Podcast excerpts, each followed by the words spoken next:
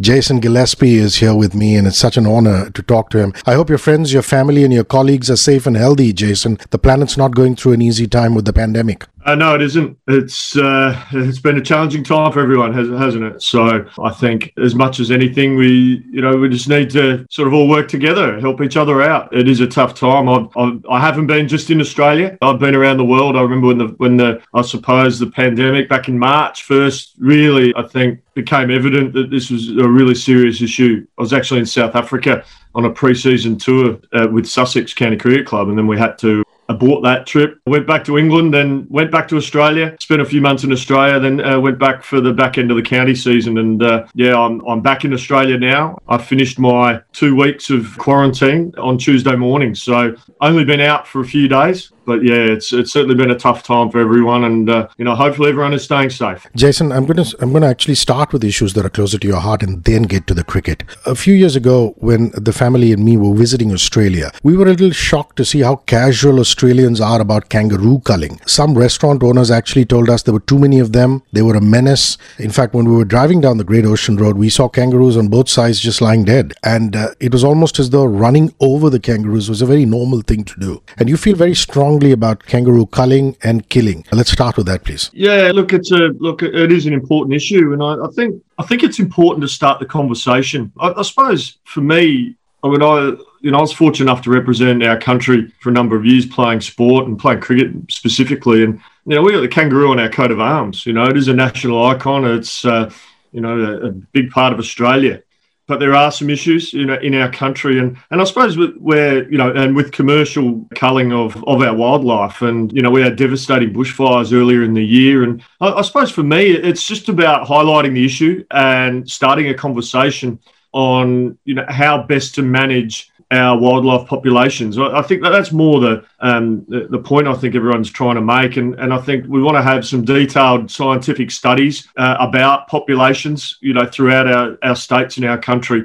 And just work together how best to manage it because I think there's been a lot of misinformation of what's going around. And, and I think it's really important to get the advice of, of everyone you know, including people that it's it, it affects probably more closely. I, I, know a lot of farmers, um, you know, raise issues about the challenges of you know of what they go through regarding kangaroos and the like, and but you know, obviously with the devastating bushfires. So I think you know, detailed scientific studies to on populations around our country of kangaroos to have that real information and uh, and then go forward on how best to to manage it because it is our national icon and you know we certainly you know want to respect and uh, manage our wildlife in our beautiful country as best we can. You're famously vegan and that you do have a lot of research on. And uh, you even turned around at one point of time and said that maybe there should be non-leather cricket balls. And we need to uh, you know source material to make it and i'm sure we can find it on the planet. You know we find things for solutions for most things.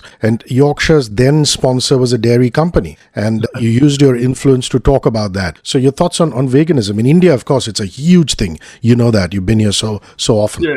Yeah, look, look, it's um, again for me, it's about having these conversations and highlighting, you know, various issues in our world, and start these, you know, honest conversations. And you know, sometimes people get very pushed back very quickly and get angry, you know, for reasons if someone brings up something that maybe doesn't sit comfortably with them. The, the reality is, is that you know we, we, don't treat animals as well as we possibly could in our in our world. And for me, it's about you know making light of these issues and and starting the dialogue and starting the conversation on you know what can we do better you know, I don't have a problem with that. I don't have a problem with with these issues coming out. I, look, I'm a very open person. I'm, I'm happy to listen to all points of view. I think that's really important, and that's you know how we how we all learn and uh, listen and learn and improve and, and find ways to do things better you know because certainly animals on our planet i personally don't believe that they're respected anywhere near as much as they should you know and you know for me it's about having these conversations and and highlighting various issues that we have in our world. And if everyone just has an open mind rather than get angry all the time which is the default point uh, or default method of some people in our world and you know have those conversations and listen and you know I'm very open to listening to other points of view. I've got no problem with that. You know I want to understand. I want to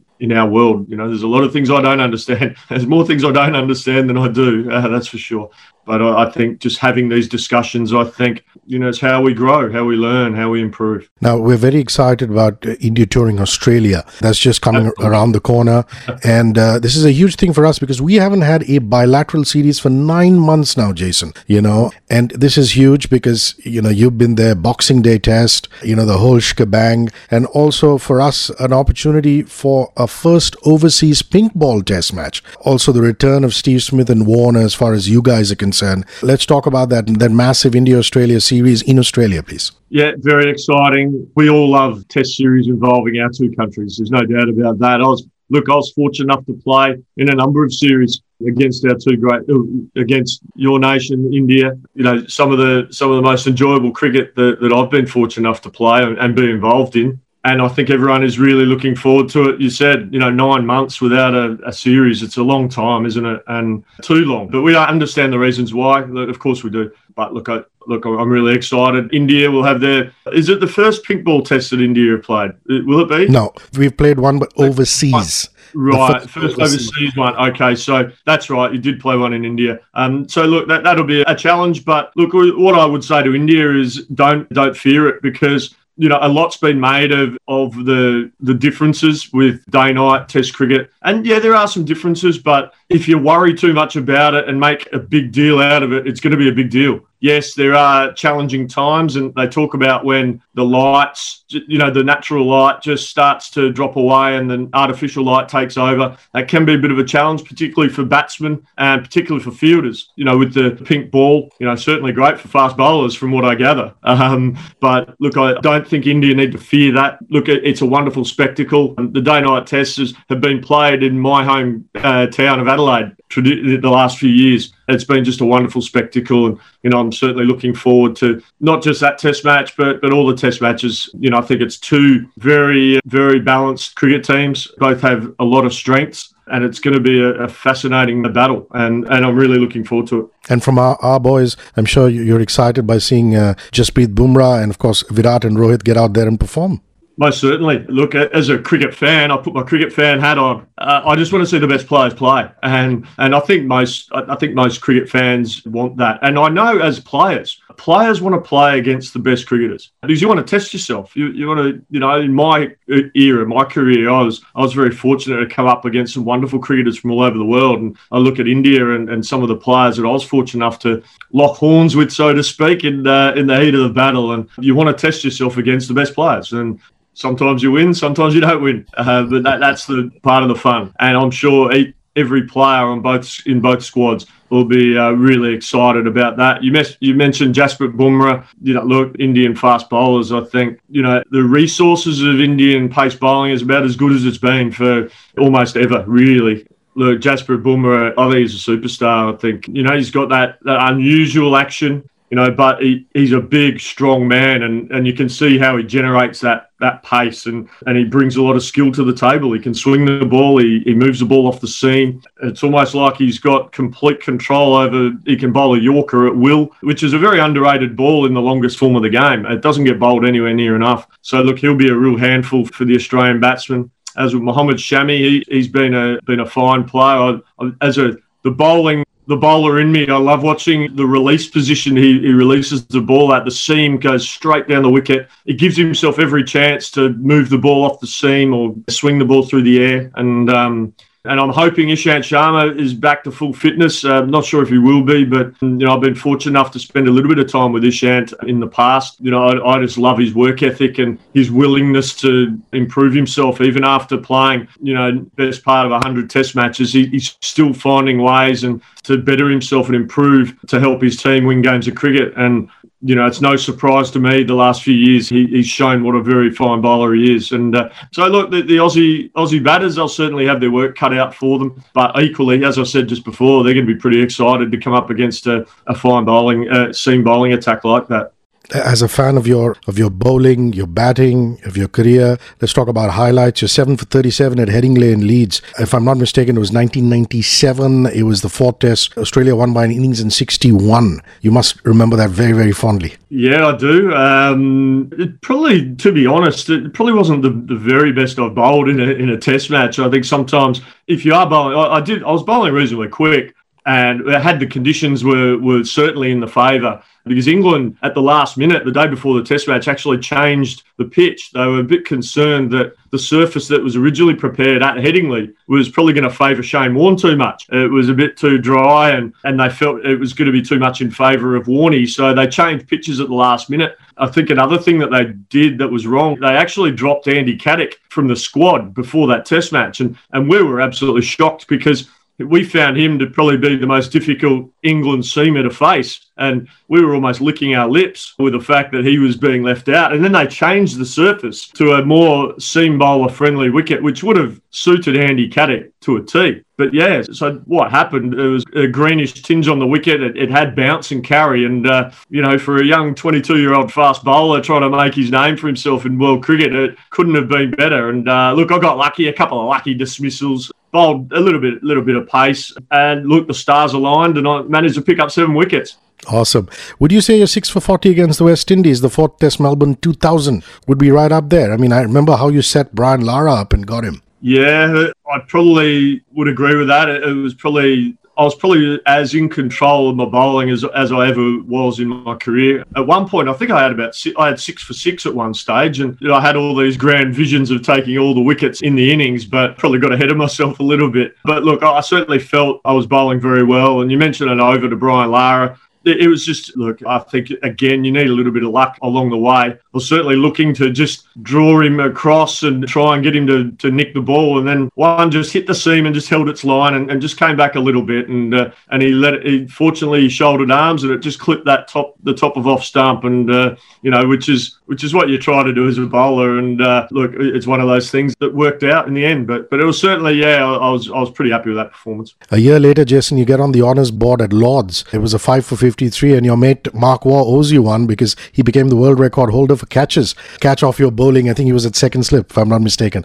That again must be a tick in your career. Yeah, uh, to get on the you know selfishly, I suppose to get on the on the honour board at Lords is a wonderful thing. I know Glenn McGrath got five for in the first innings of that game, so up on the on the honours board with my good mate Glenn. But yeah, you're right, Mark Waugh. That catch to get my fifth wicket, it was his to break the record. So you know, I think there was a bit of a clap from the boys to to celebrate that achievement, which was a wonderful achievement by Mark. You know, certainly one of the best slip fielders the game's ever seen. And yeah, to top it off, I, I managed to sneak a little fifer in, which a cheeky little fifer, which was great. I'll tell you when you shocked the whole country, uh, and I mean India.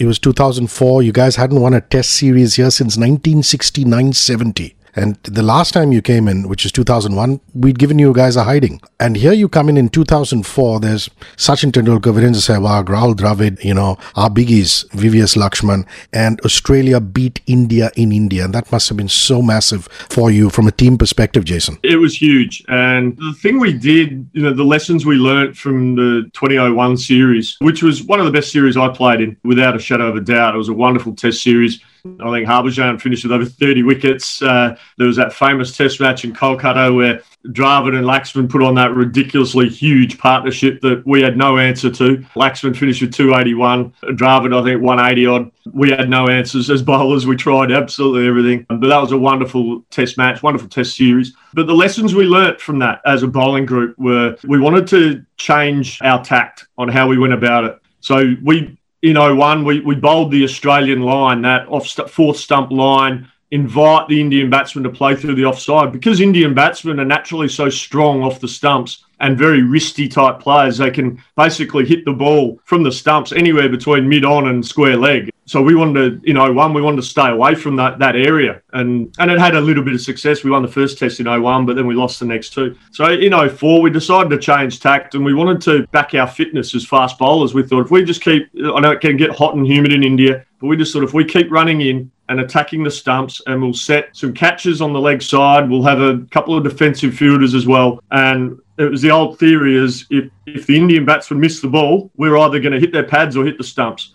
And by having the defensive fielder out on the leg side boundary, if they managed to get past the two catching mid wickets, each batter had to actually run the runs in between wickets in the hot, humid conditions, as opposed to getting the easy boundary. And and we just thought if we could just keep hanging in, hanging in as long as we can, the Indian batsmen will get tired after a while and, and miss a straight one. And and if you look back over that series, we got a lot of wickets bowled. LBW and caught by Adam Gilchrist, the wicketkeeper. You know, we often employed only one slip fielder or even no slip fielders. Gilly often, Adam Gilchrist often speaks about that tour about how he didn't feel in the game a lot because he didn't have to catch a lot of balls because we were bowling so straight. So that was a change in mindset. That was a bit of a put our egos away a little bit and bowl to a really specific plan. And then our batsmen were able to score runs against the Indian seamers and the Indian spinners. But I suppose that, you know, one match that probably doesn't get the credit it deserves was probably the, the test match in Chennai where the whole day five was washed out India by would have probably won that game if we are honest, chasing a modest uh,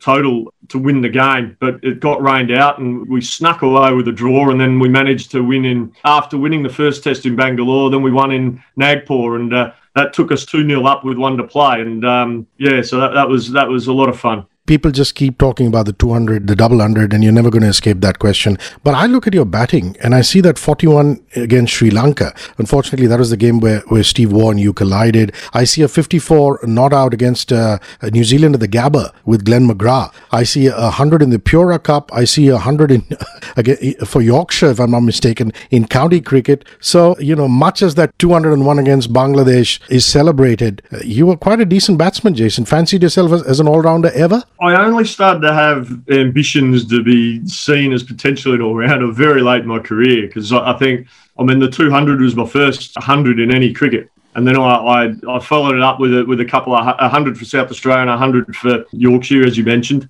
You know, you contributed a little bit, you know, here and there.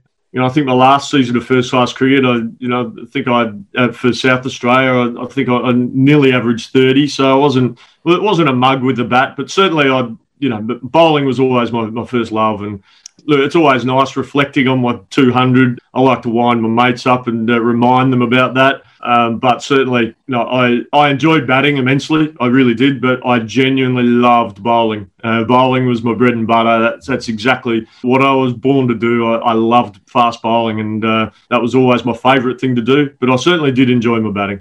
Jason, why aren't you coaching more in India? I mean, you did that bit with Kings 11 Punjab in the IPL, but much as I, I respect and love the fact that you're nurturing guys like Bairstow and Plunkett and Joe Root and all these guys, we miss you in India. Have you just been too busy with your work in England and in Australia to be able to take up a, a long term coaching assignment here? Yeah, look, look, if, look, I'd certainly look at it if ever an opportunity came up in India. I mean, as you mentioned, I, I had a great experience with Kings 11 Punjab in 2011. You know, I certainly learnt a lot. It was, it was was a, it was a lot of fun.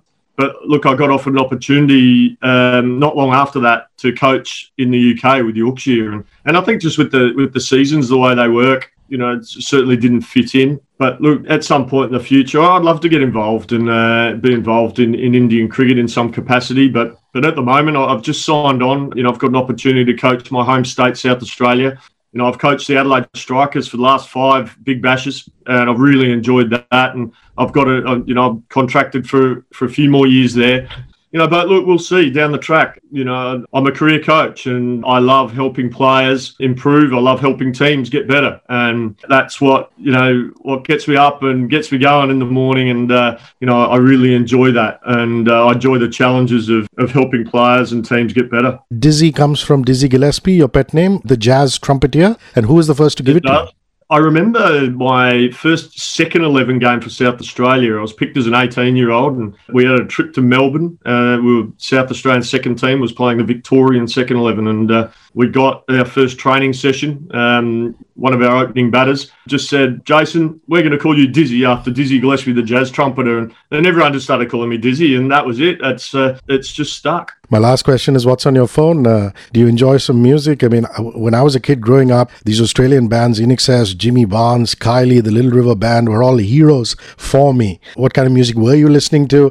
And now does the kid's choice come on to you? you know, have you started listening to some modern music? What's on your phone? yeah, look, I, I, a lot of the time I just literally put the radio on. So if I go for a run, for instance, I'll probably listen to the radio or have a various mix. I, I used to be very much into hard rock and heavy metal, and uh, I still, every now and again I don't mind listening to a bit of uh, bit of that sort of pump up music. But I, I look, I'm, Metallica I'm, is it? Metallica? I didn't mind a bit of Metallica, uh, Van Halen, Led Zeppelin, the likes. I suppose these days, I mean, you mentioned Little River Band, an Aussie band. I probably my I'm in a bit of a phase at the moment when I go for my runs or my long walks where I uh, I, I, listen to a bit of Aussie stuff. You mentioned INXS, which is great, um, but certainly Little River Band I've been listening to a little bit in recent times. But yeah, I look, I'm, I'm very much I I can listen to anything from heavy metal to Neil Diamond and Rod, Rock and Rod Stewart. So I'm very open to maybe it's just me mellowing in, in my older age, but but I, I like all music. I, I don't have an absolute preference anymore. It's uh, if I like the beat, I like the sound of it, I'll listen to it. You know, uh, you have so much love and respect amongst the cricket community in India because of your strong sense of right and wrong, Jason. I remember when Sandpaper Gate happened, you were the first one to call Steve Smith out and said, you know, he needs to pay for this. I mean, it's, it's wonderful that he's back. He's learned his lesson, mm. and we look forward to a great series. Thanks very much for this conversation, and uh, I look forward to hopefully seeing you in India soon in person. Cheers, no, Jason. Absolutely. No, thank you very much, and uh, really enjoyed the chat. Thank you so thank much. Thank you. Thank you.